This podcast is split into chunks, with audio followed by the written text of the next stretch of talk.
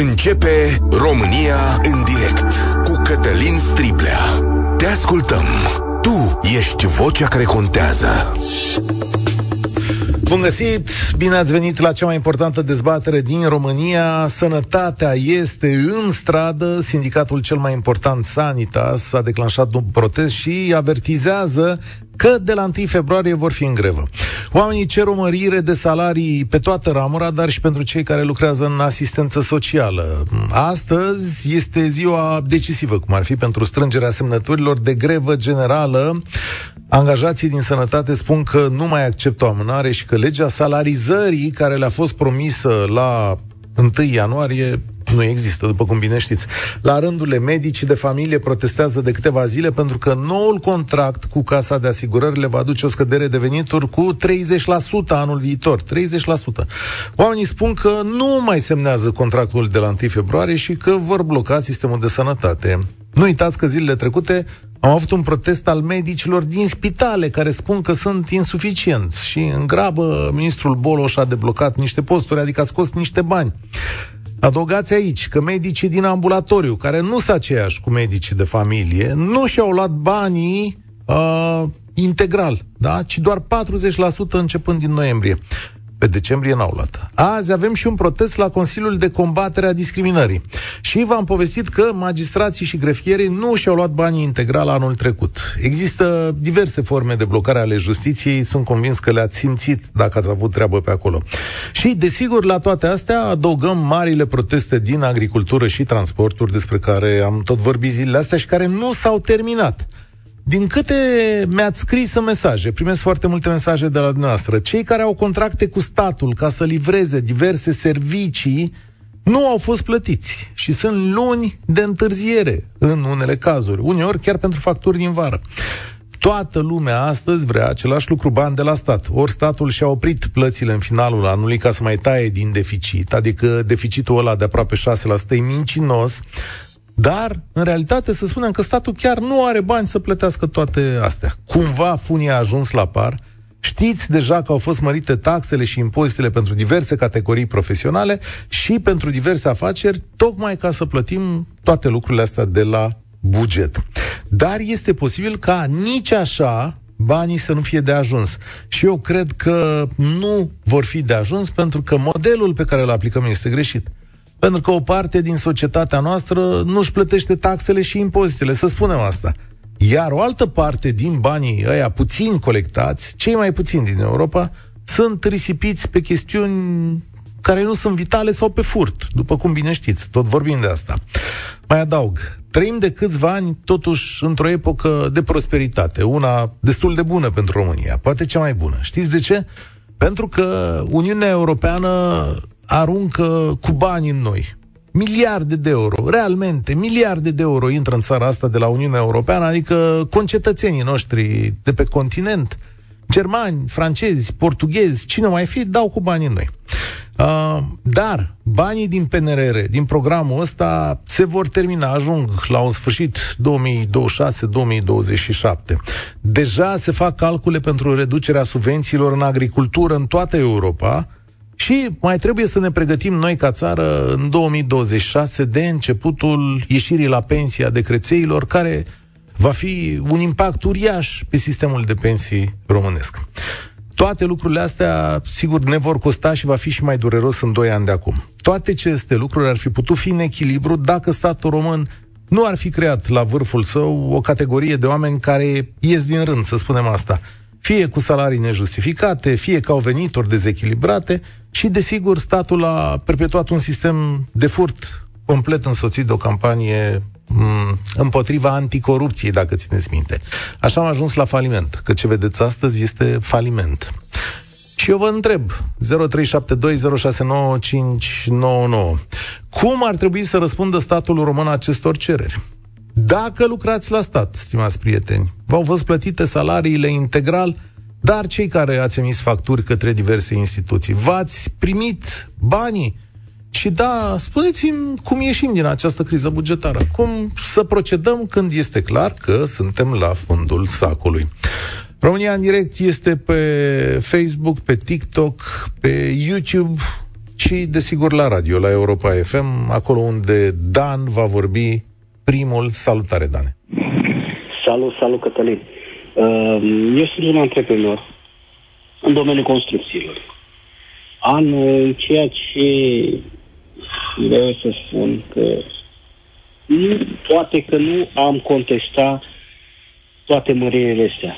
Problema, problema este în altă parte, că toate măririle astea uh, s-au acumulat deodată, de pe o zi pe alta, împreună cu băncile, împreună cu statul și noi, piața, piața privată, credeți-mă, nu a avut timp să absoarbă aceste măriri. Eu, în exemplu meu de față, derulăm un contract de anul trecut, început, da? Noi ne-am trezit cu toate măririle, care, bineînțeles, nu vrea nimeni să audă de ele. Adică, de unde încasăm, păi nu interesează de măriri. Problema exact asta a fost. Sau acum, e ca un burete care îl arunci în apă și nu are timp să se absoarbă, să absoarbă toate, toate măririle. Și atunci explozia, și o să vedeți că anul ăsta noi vedem în privat pe domeniul construcțiilor, cum se spune, va fi sânge. Adică ce înseamnă că va fi sânge? Pentru că nimeni nu mai investește, nimeni nu mai scoate bani, aproape nimeni, că nu vorbim de câțiva investitori care nu poate să acopere necesarul muncitorilor din România. Aici să faci o confuzie că avem nevoie de muncitori. Confuzia este că avem nevoie de muncitori de firmele care trag contracte publice. Credeți-mă, în privat n-au, n-au nevoie de prea mulți muncitori. Mm-hmm. E, da, contracte publice a... ai? Da. Ai contracte uh, publice? Sub, nu direct, uh, pentru noi e Ești subcontractor, da, ești subcontractor. Subcontractor. Da, ți-ai luat, ți-ai luat banii? Eu personal mi-am luat mai departe cine a contractat lucrarea, nu știu în ce mm-hmm. măsură și-a luat banii. Am înțeles. Am înțeles. Bun. Uh, Acum, deci fii atent, Dane, că sunt oameni în stradă. Cauzele le înțelegem da. sau le bănuim. Cât ne duce pă, mintea pe fiecare dintre noi, așa, fiecare are opinie, asta vreau să zic. Ce facem cu da. oamenii ăștia? Ce facem cu oamenii ăștia? O parte, o parte din revendicări sunt pertinente, o parte nu sunt pertinente. Mm. Problema este Uh, dacă mă întreb din punctul de vedere a fermierilor, au dreptate, guvernanții au greșit că e perioada lor când stau acasă, adică s-au trezit cu toți cu toți protestatarii, toți fermierii în stradă, că dacă era sezon agricol, nu era niciunul în stradă. Ok. Dar cu cei din sănătate ce facem? Uite, asistenții medicali și o parte din medici zic că trebuie mărite salarii. Eu, din ce, eu chiar m-am informat ieri legat de, legat de cabinetele de medicină. De familie, de da. familie. da mi-a confirmat, pe de-o parte, zice, domnule, punctul oricum a fost foarte mare. Au fost situații când s-au trimis facturi enorme. Da, așa e. Deci cineva din sistem. Mm-hmm. Atenție, nu cineva care nu are habar, cineva care umbla cu facturi. Îți spun eu imediat, da. Mai... Așa, enorme. Deci s-a ajungea la doi pacienți, spunea că trimitea și 15 de lei. De lei. Da, sunt facturi și mai mari. Stai că le găsesc Așa, pe ei. Exact, exact. Sunt facturi și, și mai mari, dar fii atent, ca să ne înțelegem. Sunt facturi care ajung și între 20.000 și 40.000 de lei pe lună. Dar o factură deci din asta... ce mi-a spus personal. Așa, adică... dar dintr-o factură din asta se plătește uh, uh, chiria cabinetului, întreținerea, uh, factură internet, telefon. Asta uh, nu înseamnă că e o factură per toți pacienții. Păi nu, că așa să trimit, o dată la lună să trimite. Da, în fine. E, un medic, zic unii, se, se rămâne cu sume între 5 și 15 mii de lei. Acum, ce le facem? Oamenii spun că, băi, o să scadă cu o treime. Dacă ție ți-ar scădea cu o treime, cum ai face? Eu, eu nu mă pricep în domeniul lor. Ceea ce mi-au spus, mi-a spus o persoană că oricum punctul era destul de mare. Ce câștigă de bani frumoși. Deci înțeleg că aici da. nu ești de acord. Vreau să, vă spun, vreau să vă spun că în pandemie s-au făcut doar consultații online și trimiteau facturi cu, cu nemiluită la, la sistem. E posibil, Hai. e posibil, nu contest. Uite, dacă ne ascultă... Dacă ne ascultă un medic de familie sau medici de familie, sunteți invitații noștri să ne povestiți chestiunea asta. Deci aici, n-ai, aici, aici n-ai avea o problemă dacă pierd o parte din bani. Ok. Bun. Am înțeles. Mulțumesc tare mult, Dani, antreprenor în construcții. Am uh, rugămintea, dar puteți să spuneți cu ce vă ocupați ca să știm de pe ce poziții vorbim. Salutare, Gabi. Ai venit la România în direct. Bună, bună, Cătălin. Și eu tot așa am o mică firmă de construcții. Mm-hmm. Ok. Și vreau să spun că treburile pe an ce trece se strică mai tare. Te zbați să îți menții salariații, care pe bună dreptate au nevoie de bani pentru familii, ceea ce cumpărau un salar în două săptămâni, acum, după o săptămână, spune șeful, nu mai avem bani.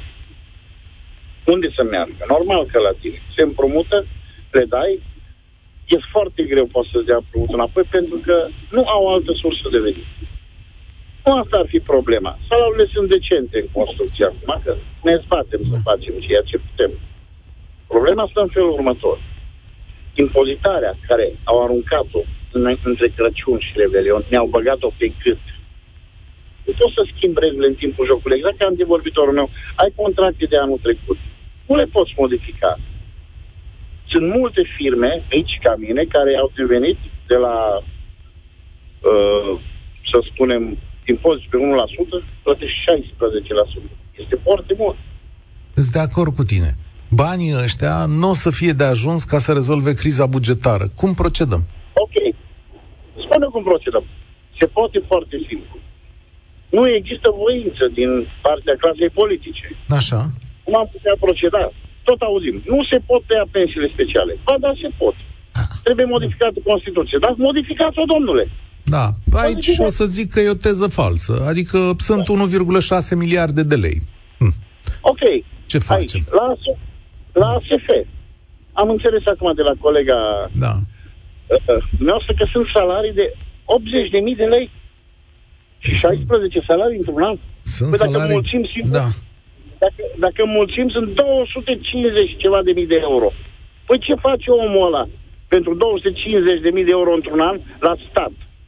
Da, fii atent da. că ASF-ul e o situație... ASF-ul nu ia bani de la buget. Din potrivă, cred că bugetul îi mai trage niște bani.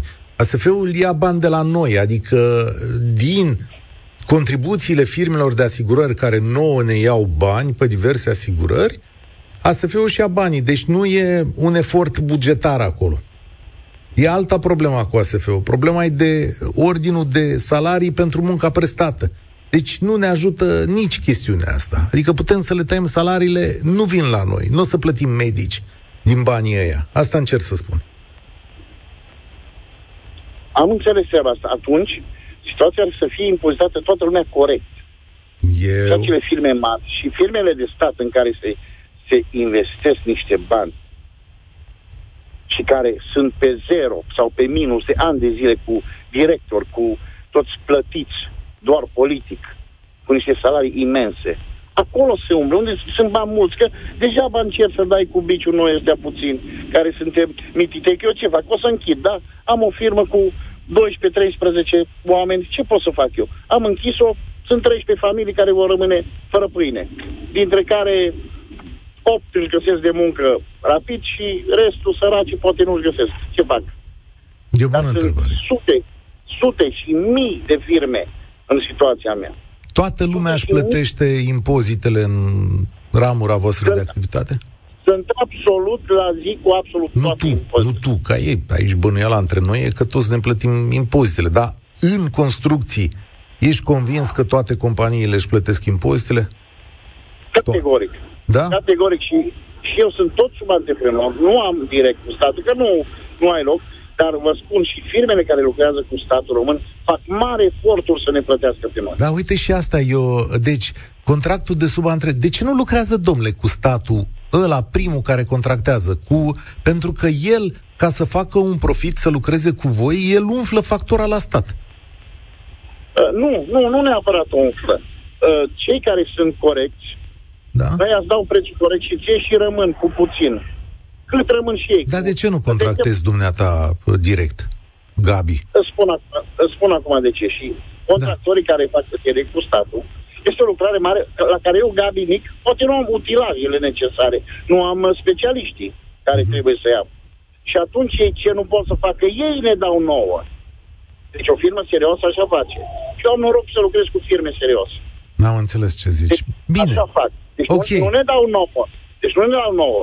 Dar ei ne dau ceea ce nu pot ei să facă, exact. Da, o bucățică de lucrare, spui tu. Mulțumesc tare mult. Da, așa știi că sunt subcontractări care ajung și la a doua, a treia mână arătau colegii de la România Te Iubesc când veneau la noi și o să vină și în viitor, că să tot subcontractează și asta înseamnă și o mărire a costurilor. Da, poate că nu e o firmă întreagă să facă toate lucrările de pe un șantier, poate, dar poate subcontractarea ar trebui să fie o excepție dacă vrem să uh, mai uh, uh, protejăm banii de la stat.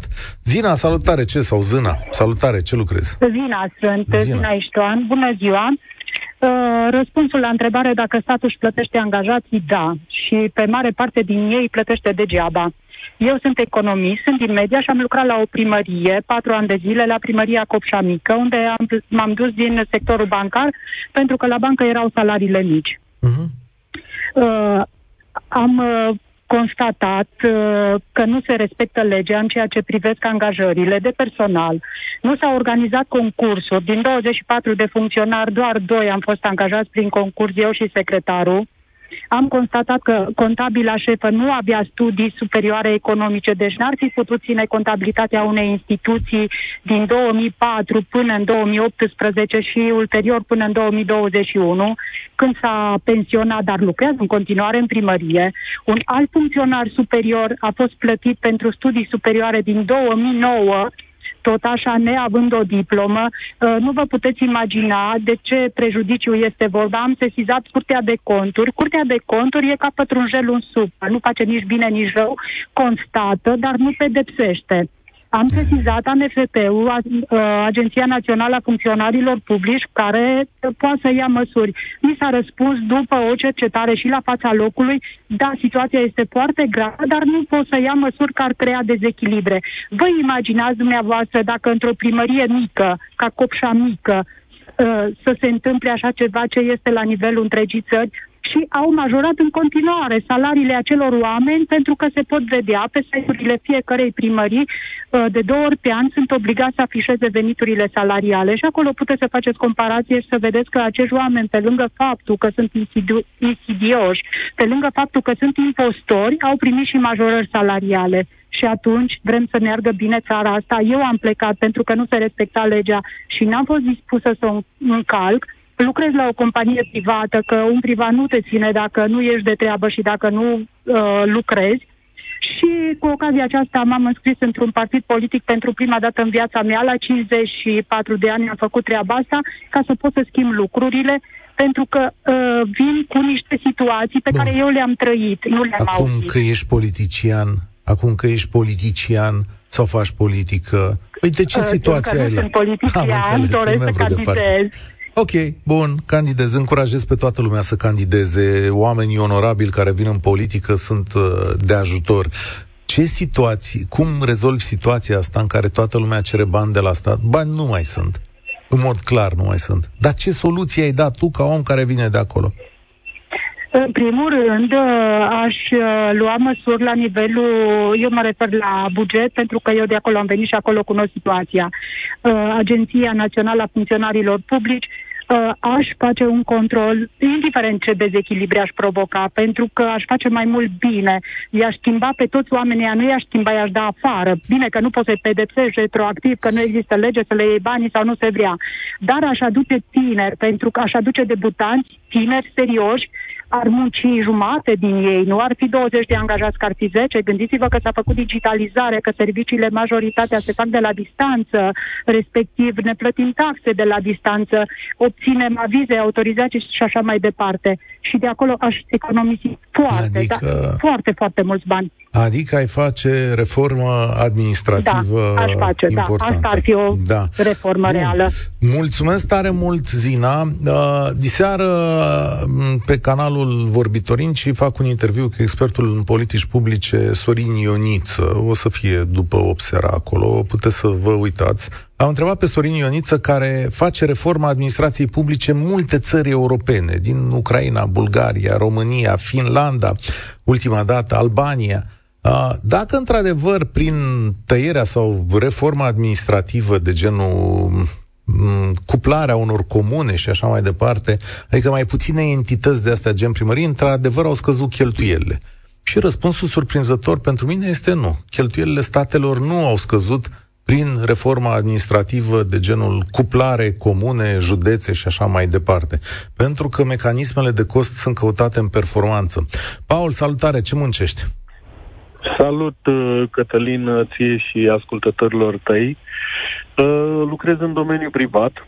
Uh, așa cum am zis și interlocutoarea de mai înainte, cred că trebuie o, făcută o reformă administrativă. Cred că trebuie reorganizate și refăcute organigramele din fiecare primărie, din fiecare consiliu.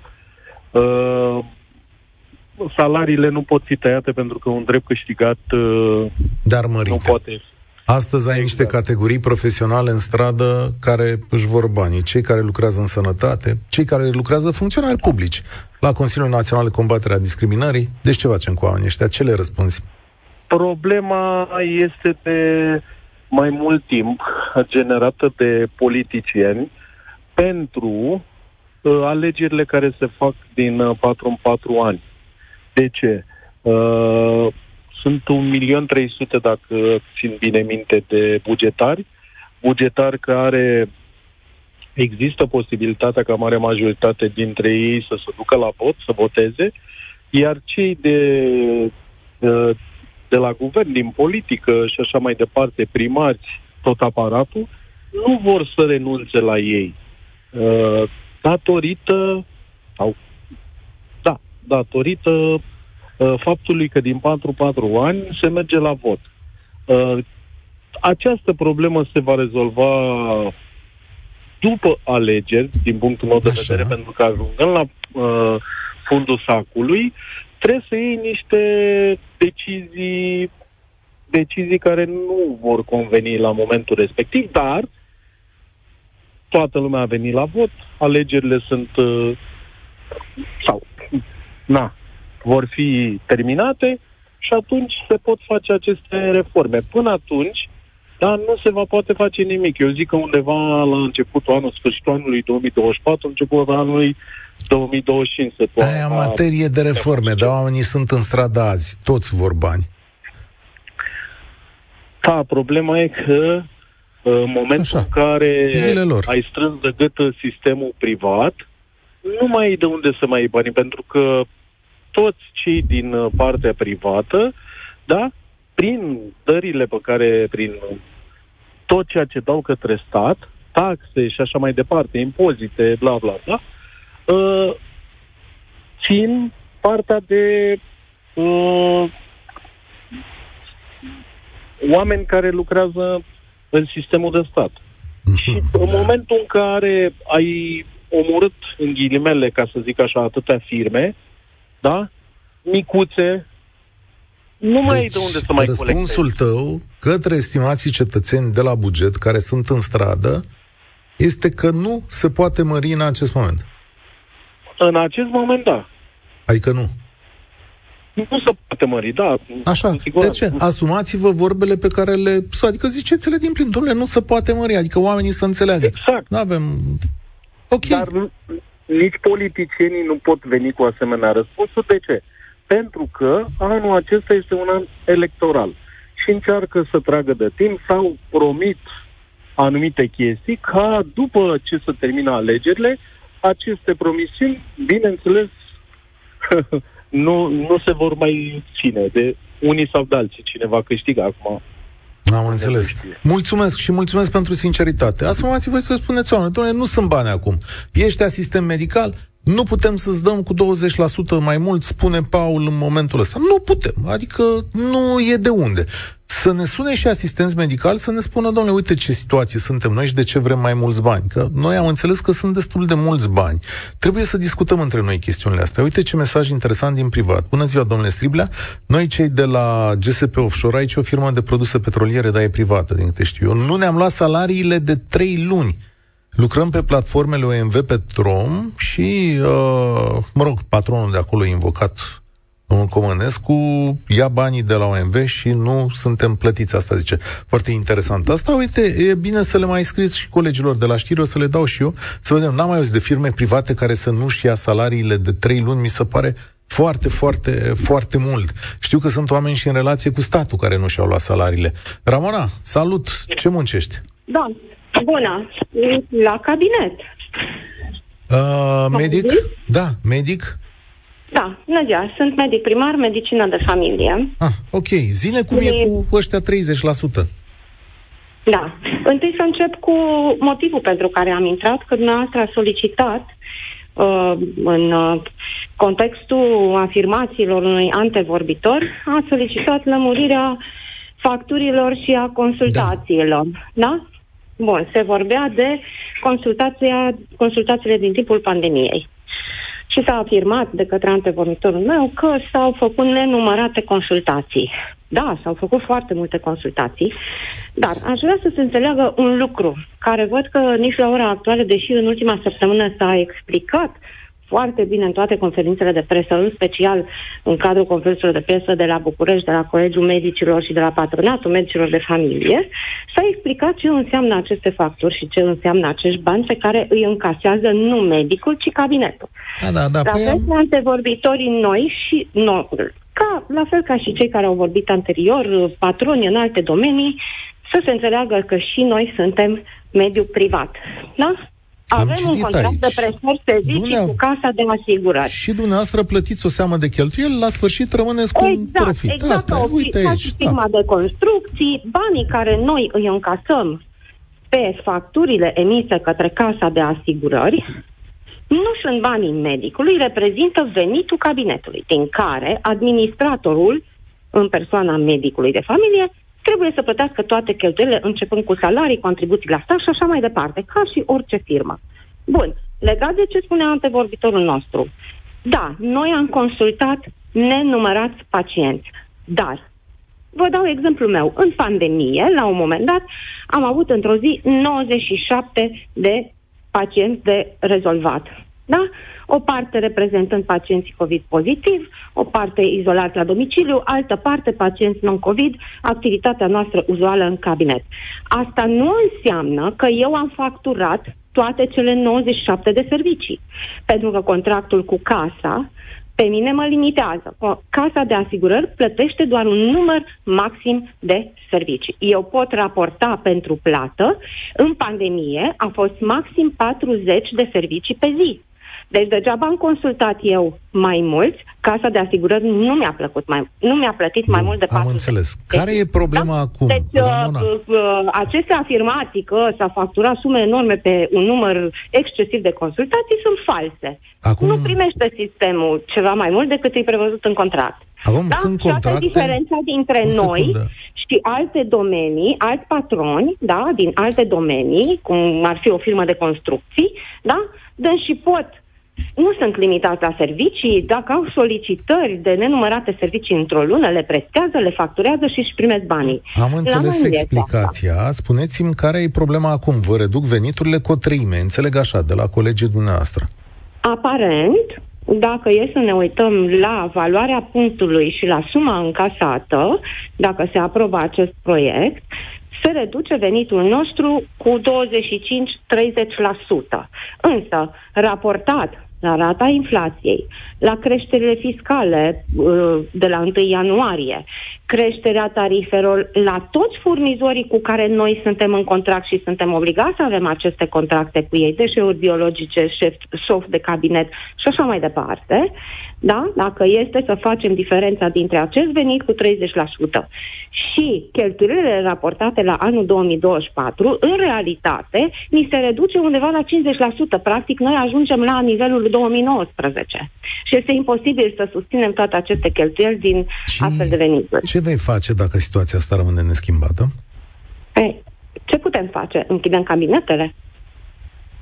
Pentru că nu putem să le susținem. Vorbim de o subfinanțare, vorbim de incapacitate de plată. Ok. Am înțeles și îți mulțumesc pentru explicații. Am vrut să le aud ca să înțeleagă toată lumea ce urmează mai departe și în ce situație suntem. Și acum îți mulțumesc tare mult. L-am prins pe Cristian Păun, profesorul de economie. Salutare, domnule Păun. Bună ziua! Drept la țanc ați venit, ați auzit-o pe doamna doctor. Noi v-am sunat, să spunem așa. Ați auzit-o pe doamna doctor care închide că dacă îi scade cu 30%, nu poate să plătească lista de facturi să mai rămână și cu bani. Deci, ce faceți în locul guvernului Ciolacu? Din punctul meu de vedere, uh, în momentul de față, bugetul României, ăsta care este, nu este așezat pe niște priorități ale unui stat modern. Am mai spus-o, statul are câteva funcții esențiale pe care trebuie să le financeze dacă mergem pe ideea că există stat, că statul se interpune uh, în piață și oferă alternative și așa mai departe. Și aici avem așa, sănătate, educație, siguranță națională, apărare și justiție. Tot ce face statul pe lângă reprezintă elemente adiționale. Ori noi nu putem să punem prioritate pe ce ar trebui, pe ce face statul pe lângă cele cinci și pe astea cinci să le trecem undeva la și altele. Pentru că cetățeanul plătește niște bani și nu puțin. Contribuția la sănătate este chiar foarte importantă. Gândiți-vă că e aproape jumătate din contribuția la pensie, este 10% și o plătești în momentul de față pe orice tip de venit. Tocmai ce Uh, discutam uh, da, cu cineva că se plătește mai nou și pe dobânzile de la bancă da. contribuția la sănătate dacă ele depășesc un anumit nivel. Și totuși deci nu, am ajuns... Și totuși nu da. sunt bani.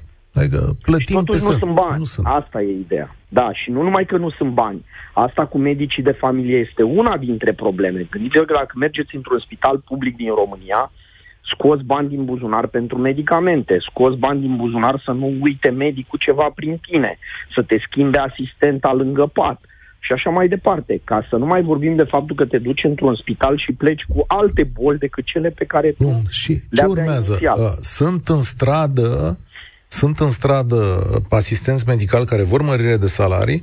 După ora 14 o să vorbim cu medici din ambulatoriu care spun că nu și-au luat banii de vreo, de vreo lună încoace. Deci... Uh... Ve- vedeți, dumneavoastră, după ce s-au jucat cu inflația și s-au bucurat că mărim tarifele la energie, la gaz, la uh, încasează mai mult la bugetul statului, dar au generat un întreg haos inflaționist. Acum încep să apară problemele, pentru că uh, până la urmă inflație înseamnă și această spirală inflație-salarii, oamenii văzându-și veniturile diminuate cu rata inflației, încep să ceară venituri mai mari, exact cum s-a discutat mai înainte, trebuie luată în calcul și inflația și apar aceste mișcări de stradă inerente. Deci, guvernul cumva a mers pe o pistă greșită, pe un model economic greșit, crezând că inflația reprezintă o sursă de dezvoltare a unei națiuni și și-a creat mai multe probleme decât e cazul. Ori în momentul de față n-ai cum să găsești sume de bani care să acopere toate aceste lucruri și există și riscul ca ceea ce faci tu să fie mai departe inflaționist din nou.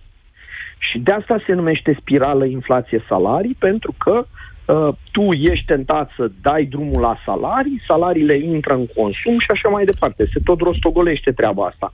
De asta tot timpul trebuie să fim atenți la inflație, nu să o promovăm ca model de dezvoltare a unei țări, și să încercăm pe cât posibil Și soluția acum care ea. e, Cristian Pon?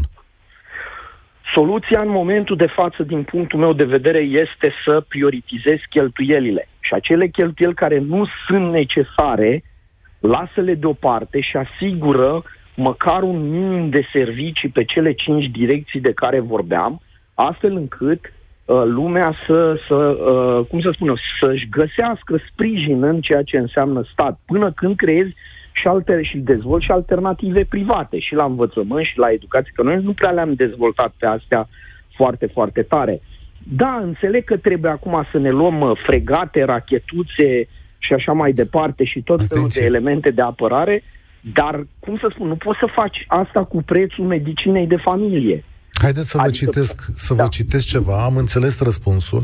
Premierul Ciolacu a vorbit în urmă cu câteva minute. Vreau să vă prezint repede lista. Mai stați un minut cu noi lista a ceea ce uh, li s-a promis fermierilor și transportatorilor pe fondul acestor proteste. Da?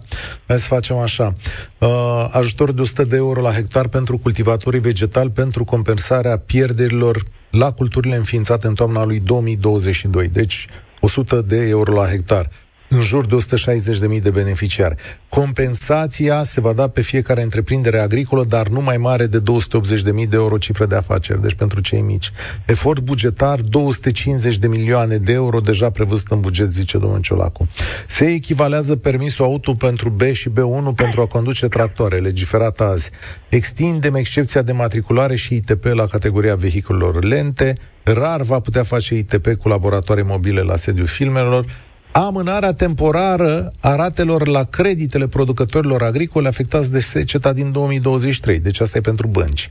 Și, uh, mă rog, mai sunt chestiuni legate de cântărire, limită conform legislației europene privind toleranța depășirii greutăților uh, camioanelor și ASF a anunțat deja că a găsit calea spre un nivel decent al RCA, adică va fi doar RCA-ul de referință va fi un preț acceptabil. Uh, am citit repede ce v-a atras atenția din ce am zis până acum.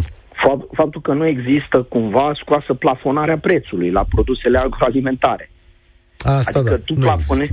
Deci nimeni nu luptă pentru a scoate plafonarea adaosului comercial, care se aplică pe tot lanțul, de la transport, depozitare, comercializare, făină, mălai, lapte, ouă și așa mai departe.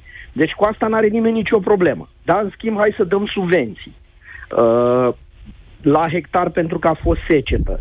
Înțeleg și treaba asta, dar până la urmă, oricum, suma e mică, dar adunată, vedeți, adunată la numărul mare de hectare și de producători, Ce se ajunge la vreo 200 și ceva de milioane 250. pentru din... Și asta e da, o sumă mică, 250 de milioane de euro la bugetul? Sigur că nu este o sumă mică, cred că este chiar suma care ar uh, susține în viață tot, uh, toată medicina de familie din România în momentul de față. Adică, vedeți, uh, înțeleg că a fost importantă seceta din 2022, dar pe de altă parte oare nu e importantă și medicina de familie din 2024? Și atunci e foarte, foarte complicat ceea ce face guvernul în momentul de față, adică din motive electorale alege pe unii să-i lovească în cap și pe unii, cum să spunem, să-i salveze trebuie să înțelegem că nu avem resurse pentru toți și trebuie să înțelegem că aceste resurse, în momentul de față, fiind guvernul pe deficit excesiv, ele trebuie prioritizate foarte tare. Ori, din punctul meu de vedere, cred că seceta respectivă putea să mai aștepte și poate că n-ar fi fost rău să mergem înainte cu finanțarea corectă și corespunzătoare a medicinei de familie, a educației, a sănătății și așa mai departe. A, să vă mai zic una. Uh, i-a cerut lui Boloș să caute soluții pentru restituirea parțială a accizei la carburanți către transportatori. Uh, da, nu știu în ce măsură. Da, asta, asta să... poate fi o măsură, dar este discriminatorie. Mie de ce să nu-mi restitui acciza? Acciza și cu TVA-ul în prețul motorinei ocupă 60% din preț. Noi când da. mergem la pompă, degeaba citiți dumneavoastră acolo pompă de benzină, trebuie să citiți sucursala ANAF pe pompele de benzină, pentru că asta sunt ele. Ele colectează taxe pentru stat. Foarte mult din prețul carburanților, energiei, reprezintă taxe. Ori, da. într-adevăr, poate că ar fi cazul să le mai scădem taxele astea, dar uh, fiecare guvern are deciziile sale în mână. Nu, Mulțumesc. nu decidem noi pentru Mulțumesc tare mult, domnule Cristian Bun, Ascultați uh, România în direct. Ne întoarcem la dezbatere. Ciprian, mai ești acolo? Salutare! Bună ziua, Cătălin! Om răbdător, să știi că o să luăm și publicitate. În ce domeniu ne suni? Uh, sunt uh, antreprenor în construcții. Ia uite, azi aveți... Infrastructură mare. Așa, subcontractor. Uh, subcontractor, în infrastructură mare, dar da, subcontractor da. declarat. Ce să spun, i-am ascultat pe toți, observ că nivelul calitativ al dialogului este undeva sus, o să încerc să vă ridic la înălțime. Ca soluție, ce constat de atâția ani de antreprenoriat, peste 20, Uh, observ un aparat public imens. Nu cred că există altă variantă de a fi redus decât prin digitalizare, care întârzie. Și întârzie că probabil nimeni nu are niciun interes sau le e frică, de fapt, să facă cu adevărat digitalizare.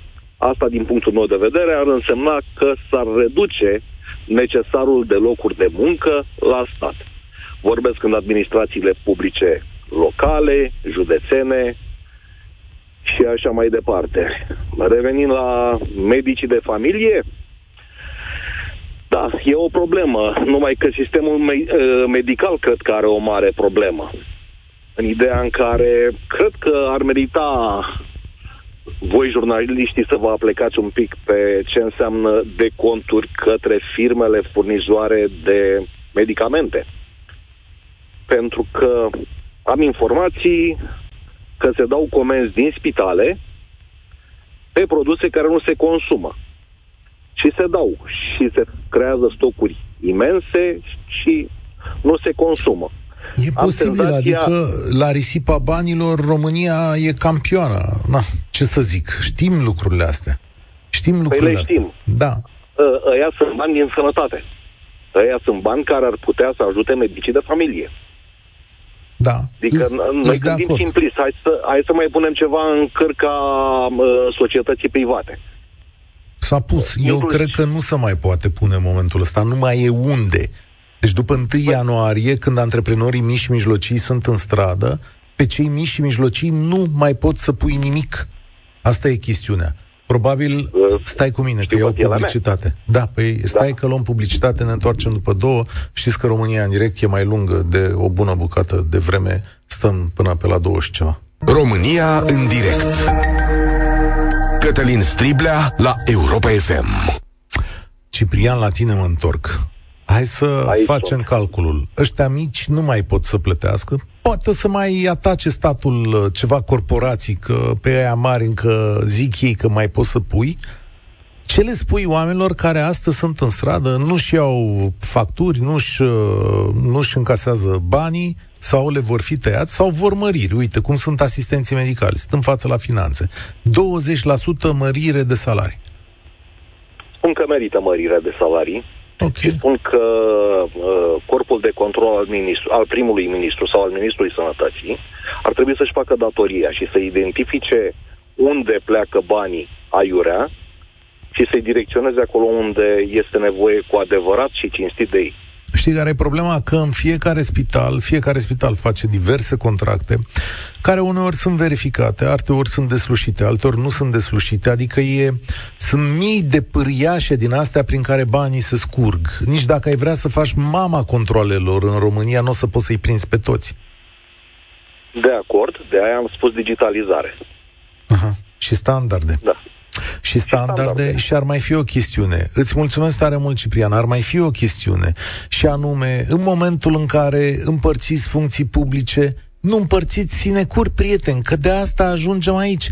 Dacă sunt oameni care realmente nu știu să rezolve problemele din zona respectivă, cum o să vă rezolve ei risipa banilor? Și da, furatul încă e o chestiune absolut fundamentală pentru instituțiile de stat. A, și ar mai fi ceva, dar revin să vă zic asta în câteva minute. Oare câți dintre noi nu-și plătesc taxele, da, au pretenții la servicii din cele mai bune ale statului. La telefon am prins-o pe doamna Viorica Gabrian, noi am sunat-o, este reprezentant al medicilor din ambulatoriu. Atenție, nu faceți confuzie cu medicii de familie, de sunt specialitățile din policlinici. Bună ziua, doamna Gabrian! Bună ziua! Am primit Vă mulțumesc mes- pentru invitație. Am primit mesaje de la colegii dumneavoastră, mulți în ultimele 10 zile mi-au scris uh, în privat, cum să spune, și mi-au zis așa că nu v-ați încasat banii, de când nu v-ați încasat banii pe care vi datorează casa în speță?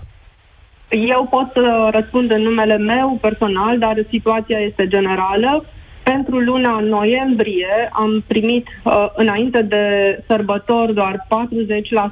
Asta înseamnă că nu am putut acoperi nici cheltuielile cabinetului cu salarii și utilități, tot ce plătim uh, pentru un uh, cabinet medical, care până la urmă este ca orice alt business și are nevoie de spațiu, are nevoie de gaz, are nevoie de curent, de pază, de fișier, de asistent medical, de consumabile, de aparatură, etc. Iar uh, partea cealaltă de 60%, eu am primit-o Uh, cred că de câteva zile, nu, nu știu exact dacă a ajuns la toți colegii, probabil că da, săptămâna aceasta probabil că s-au făcut plățile integral pentru luna noiembrie. Uh-huh. Uh, practic, noi uh, săptămâna aceasta ar trebui uh, până în 20, de fapt așa este termenul contractual, ca în data de 20 sau până în 20 ale fiecarei luni să primim uh, banii pentru luna precedentă. Și aveți Practic, speran... situația aceasta datează din, uh, din iulie se întâmplă acest lucru cu plățile întârziate. Adică din luna iulie anului 2023 vă luați banii cu o lună întârziere, nu cam asta e... A fost, da, cred că a fost o situație când uh, ne-am apropiat chiar de două luni. Ar putea fi chiar luna iulie. Dar de ce? De obicei plățile la stat, așa lumea consideră că, domnule, statul plătește întotdeauna cu precizie, cu exactitate, că nu sunt probleme și uite că mulți ani nici n-au fost probleme, nu e o credință proastă. Ce s-a întâmplat? Cred că, da, este foarte adevărat. Noi am mai avut situații de acest gen și în trecut, dar în ultimii ani, într-adevăr, plățile s-au făcut. Cred că statul plătește la timp salariile, nu neapărat furnizorii de servicii medicale sau de alt tip de servicii. Dar aș vrea să revin un pic, dacă se poate, la uh, ceea ce ne-a adus pe noi în stradă, pentru că medicii specialiști cred că este prima dată când au ieșit efectiv în stradă și sunt decis să continue protestele. Dacă îmi permiteți. Vă rog, vă ascult. Bun. Uh, medicii specialiști reprezintă practic al doilea segment al uh, sistemului de sănătate din România, primul fiind uh, ocupat de medicina de familie și al treilea de spitale. Fiecare segment își are rolul, rostul, locul și importanța lui în acest sistem și niciunul nu poate prelua activitatea celuilalt. Ca sistemul să fie funcțional, optim sau bine funcțional, fiecare din cele trei trebuie să funcționeze foarte, foarte bine. Ce s-a întâmplat la nivel de iulie 2023 a fost uh, că a apărut o situație uh, anormală și nemai întâlnită în ultimii 25 de ani de când suntem în, uh, în acest sistem, ca valoarea punctului să difere semnificativ între primele, valoarea minim garantată a punctului pe servicii să difere semnificativ între primele două uh, segmente, ceea ce din punctul nostru de vedere este o uh, creează un precedent periculos pentru că atrage după sine uh, multe, multe uh, discuții. Practic, în acest moment solicităm valoare unică de punct în ceea ce privește acea valoare, de ce am ieșit noi în stradă? Pentru că în iulie noi am fost singurii care am primit o majorare de doar 12,5% din 2021 până în 2023, practic. În 21 a fost 4 lei, în 23 iulie a fost 4,5 lei valoarea punctului.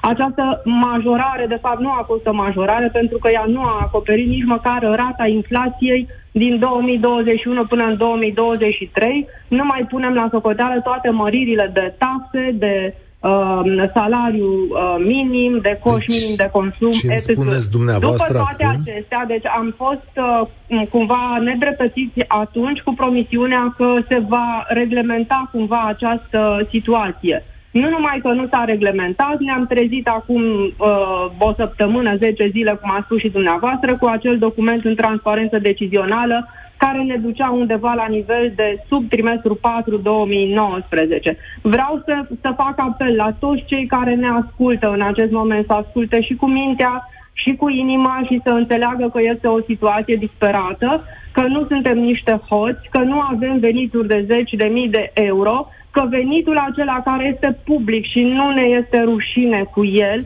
este venitul brut al cabinetului, din care noi plătim o grămadă de lucruri ca să putem funcționa. Practic, din acel venit, vă spun sincer că nu rămân, deci mai mult de Uh, la, mă refer la valoare de punct 4,5 pe aia de 3,3, am uitat-o că s-a uh, renunțat la ea. Uh, no, nu ne rămân mai mult de 40% din acești bani. Deci din 50 de lei cât costă o consultație la medicul specialist, practic îi rămân și lui 20-25 de lei, din care plătește, bineînțeles, impozit pe venit Doamna și așa Gabriel, mai departe. ascultați-mă o secundă. Medicului. Domnul Ciolacu a zis la Antena 3, acum trei zile, referindu-se la colegii noastre medici de familie. Da, sunteți în sistem, da. poate puteți comenta chestiunea asta. Citez. Există medici de familie care câștigă per capita, nu neapărat pe servicii medicale, peste 10-15 mii de euro. Mi se par sume un pic cam mari. De aceea e o negociere, ne așezăm la masă și găsim un echilibru. Trebuie să ordonăm această țară, trebuie să scăpăm de excepție.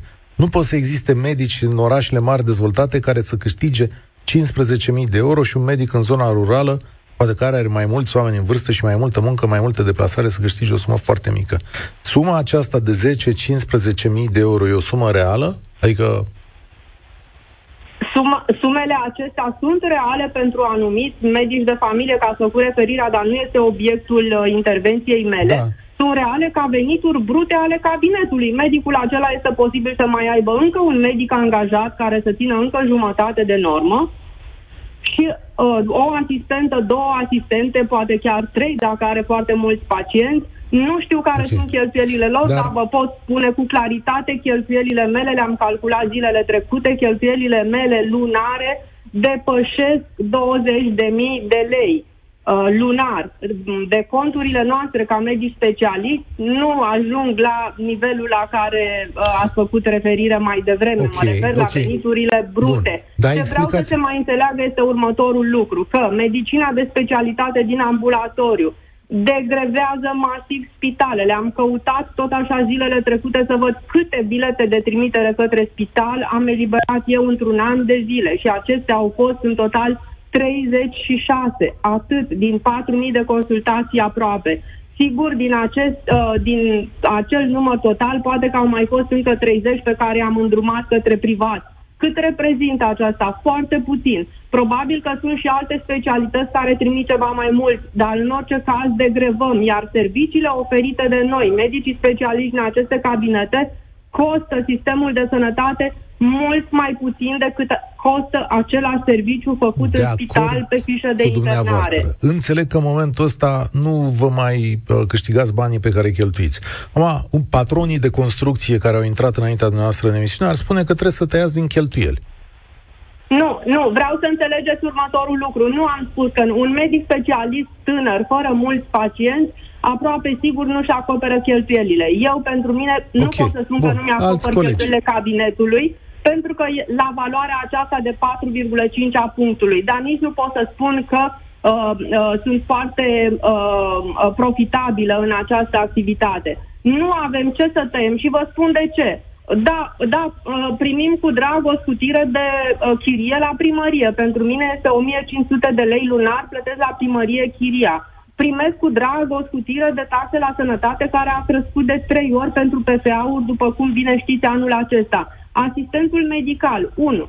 Este absolut necesar din punctul meu de vedere pentru că nu poți tu, singur medic, să faci atâtea lucruri dacă ai mulți pacienți.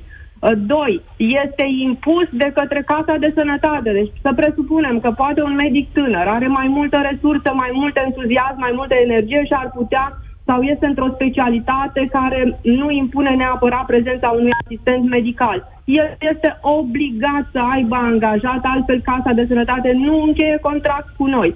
Ce Am să înțeles. tăiem? Căldura, energia electrică, paza? Păi găsim vandalizată policlinica trebuie, dacă nu mai punem pază. Trebuie să întreb Plătesc pentru... 800 de lei pe lună la pază. Ce să tăiem? Fișierul, femeile de serviciu? Ce să facem? Noi medicii să facem și curățenia și să păzim e o întrebare. IT-ul, contabilitatea. Ce să facem cu ele? Sunt puse pe hârtie, le-am pus pe hârtie. Vă înțeleg. Explicațiile deci sunt necesare, la fel și întrebările. Am înțeles. Ce vreau okay. să mai spun este că negocierile de astăzi au eșuat, cele de la Casa de Sănătate. Uh, nu am fost prezentă, dar știu de la colegii mei care au fost. Practic, uh, tot ce uh, ne-a propus Casa de Sănătate este să încheiem un contract până în luna iunie pe această valoare de 4,5.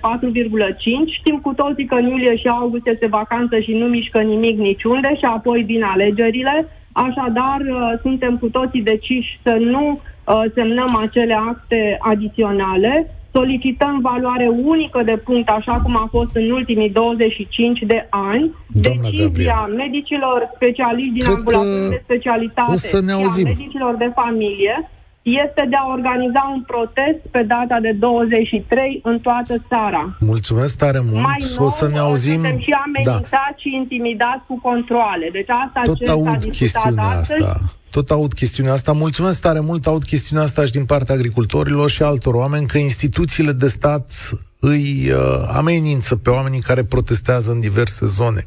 Uh, asta e situația, dar s-au terminat banii. Alexandru, ești acolo?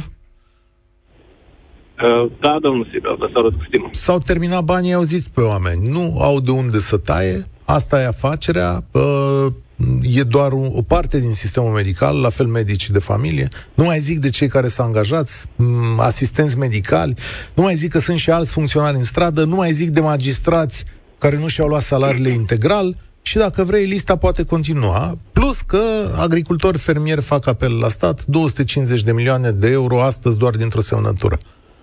Cum stă situația după tine? Da, după mine nu este o situație deloc plăcută. Uh, în calitate de membru al comunității vorbitorinci m-am simțit dator să sun în momentul în care ai solicitat ca medic de familie să... Da, numai bine, iau în direct. Da. Vă mulțumesc că sunteți uh, comunității. Ia să auzim. Da. Uh, mie mi se pare șocant uh, timpul în care a fost decis această scădere a punctajului pentru noi ca și medici de familie, cât și pentru colegii noștri medici de ambulatoriu. Uh, în luna iulie anul trecut, uh, când a fost anunțată cu surle și trâmbițe de către domnul ministru Rafila creșterea punctajului la medicii de familie și încurajarea populației să meargă cât mai des pentru prevenție și pentru alte servicii medicale către medicul de familie, uh, noi am privit acest lucru ca pe un plus, pe cel puțin eu. Sunt uh, medic de familie, medic primar și consider că toată lumea are dreptul la un acces, are, are dreptul la uh, servicii medicale de calitate dar această scădere de punctaj pur și simplu pe noi ne duce către o gaură neagră. Adică, uh, hai explică oamenilor coleg... pe bani așa ca să înțeleagă. Deci câți bani ai pierde tu? Uh, cum a zis și colega mea de uh, din aur, pierderea este peste 30% din okay. punctajele pe care au fost prezentate de Casa de Asigurări de Sănătate, dar trebuie să luăm în calcul inflația, creșterile de taxe, mai ales CATS-ul care s-a scumpit uh, de la 1 ianuarie la 60 de salarii minime. Uh, eu sunt uh, PFA, nu sunt SC. La rândul meu, eu am, am doi angajați ai cabinetului, un medic și o asistentă, cărora am putut să le cresc salariile când am văzut creșterea de punctaj. Acum nu știu ce voi face. Probabil trebuie să renunț la medic am să văd cum o să mă descurc în momentul în care se va decide suma aceea, acest, suma aceea, Alexandru, pomenită de premierul Ciolacu pe care am citit-o mai devreme, 10-15 mii de euro, e realistă? Mi se...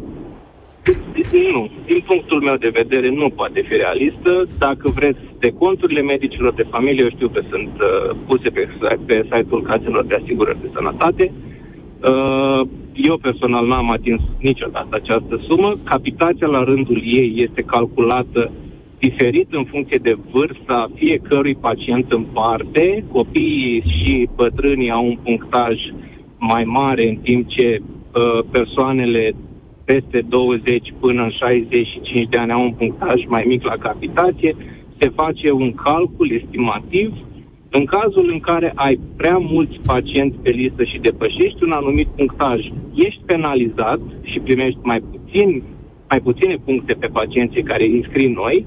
Uh, mie mi se pare contractul cadru că a fost, din punctul ăsta de vedere, avea un mod de uh, corectare, să zicem, dar aparent nu a fost suficient pentru cei de la CAS. Uh, deci suma respectivă este, din punctul meu de vedere, Ok. Ireal. Bun. S-ar putea să nu vă dea. Adică aș pune mâna în foc că din moment ce v-au dus la minus 30%, ce o să obțineți este un minus 5, minus 10, minus 15 poate, dar sunt convins că nu o să vă dea banii pe care îi vreți. Ce urmează? urmează să închidem cabinetele, cel mai probabil sunt atât de multe cabinete de medici de familie care până acum rezistau cum rezistau, greu, pentru că, repet, serviciile medicale pentru care noi suntem plătiți este ceea ce faci tu ca și medic. Capitația era un mod de a cuantifica ce înseamnă acel cabinet, în sensul în care tu trebuie să plătești asistentă, uh, biletele de trimitere pe care le ia un pacient când vine la medicul de familie, medicul le plătește din banii lui.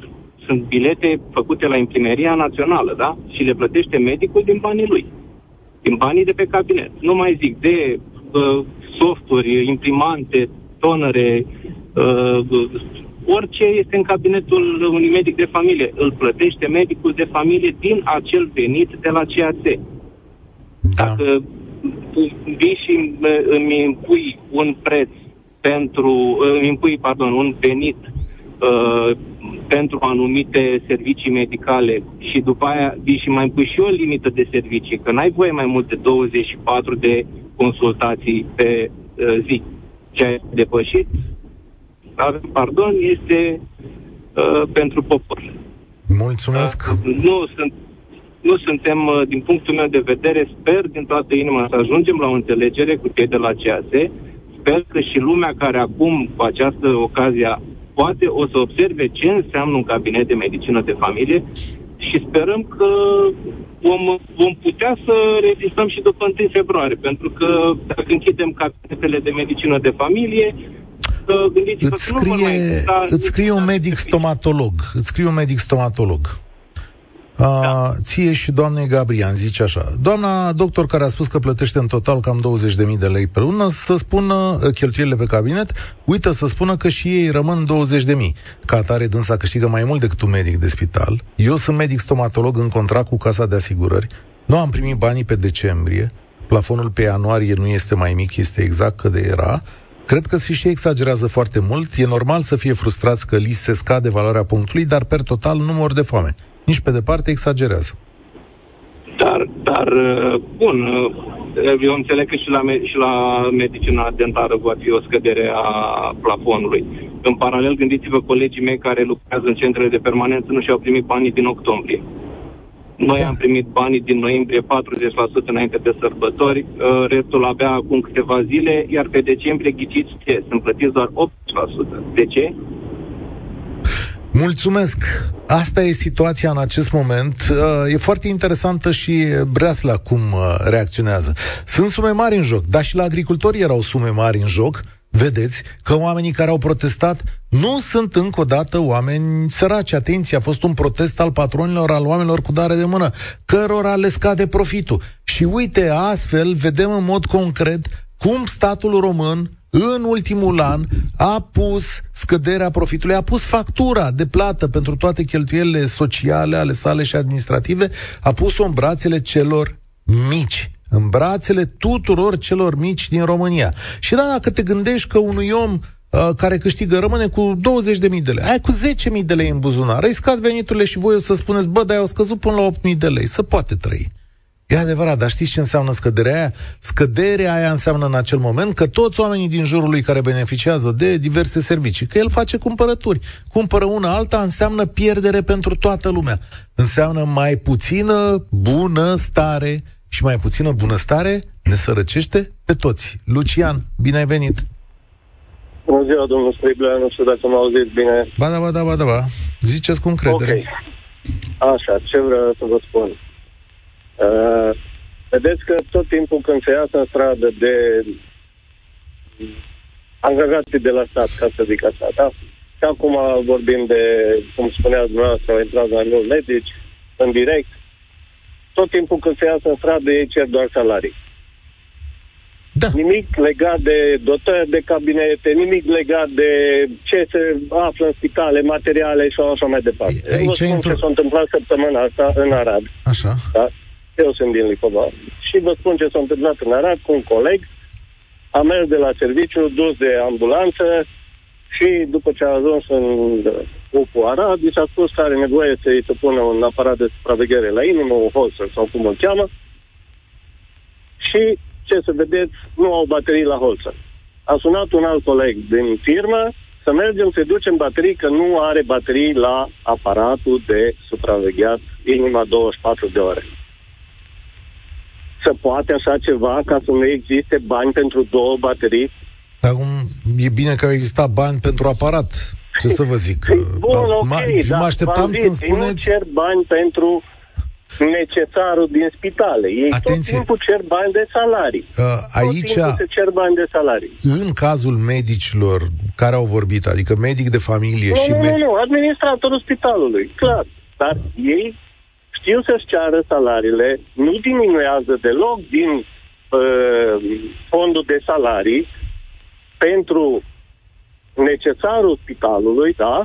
Deci aia știu să ți le dea foarte bine, da, și la timp și de toate, da, cum primesc de la casă de sănătate, dar din sumele respective care ei le primesc la salariu nu se diminuează. Administratorul Ce... spitalului nu diminuează, nu diminuează din sumele alea pentru necesarul spitalului. Ce le spui oamenilor care sunt astăzi în stradă? Uite, asistenți Alo. medicali. Mă auzi? Da, acum vă aud. Ce le spui oamenilor care sunt astăzi în stradă? Asistenți medicali, de exemplu. Oamenii vor o mărire de salarii cu 20%. Nu numai, nu numai asistenților medicali. Tuturor angajaților de la stat le spun următorul lucru. Eu lucrez la privat și noi, privații, nu mai avem de unde să-i susținem. Nu mai sunt bani în privat. Foarte multe firme falimentează. Ce nu falimentează, să falimenteze în curând. Nu mai sunt bani. De unde să vă dăm? Mesaj foarte clar, foarte apăsat și pe care o grămadă de lume trebuie să-l înțeleagă. Factura pusă în brațele acestor oameni întreprinzători, România muncitoare, oameni mici și mijlocii, care au construit afaceri, mici afaceri, 1, 2, 10 angajați, 50 de angajați, încă 50 sunt mult, factura este pusă în brațele lor. Bunăstarea și răbdarea acestor oameni s-au terminat. Ei sunt, de fapt, cei care fac statele să meargă mai bine mai departe și fără ei care au fost omorâți acum, România nu poate merge mai departe. Nu se mai poate plăti factura asta. Tudor, o să tragi concluziile. Da, bună ziua. Am ascultat, uh, i-am ascultat pe toți vorbitorii, uh, antevorbitorii uh, noștri și, uh, din păcate, nimeni nu spune acum despre contractele în uh, Ministerul Sănătății uh, din perioada COVID-ului, despre banii care s-au uh, risipit, cum au spus și alții, și noi trebuie să-i plătim. De ce cei care au fost responsabili de aceste pierderi, de această risipă de bani, nu răspunde în persoană fizică? Păi unii răspund că, că sunt dosare este... cum, dar sunt sumedenie Bine, de dosare penale. Păi da. sunt, Bun. cum nu sunt? Sunt dosare penale okay, începând și... de la afacerile, afacerea cu măștile, dacă nu mă înșel, cu cei de la firma uh-huh. Unifarm, dacă nu mă înșel, dosarul ăla e început binișor, cred că are vreun an. Ăsta mai nou cu vaccinurile e început și el de câteva luni. Am și să de nu... către cine este semnat uh, uh, ăsta cu vaccinurile? Nu tot de către ministrii sănătății? Și de către cei din minister? Cine aici, e o, aici e o discuție foarte complicată. Sunt trimiși în uh, instanță foști ministri ai sănătății, fost secretar de stat, fost prim-ministru, după capul meu lipsesc niște persoane de acolo, de la dosarul la penal, sigur, el se va lămuri.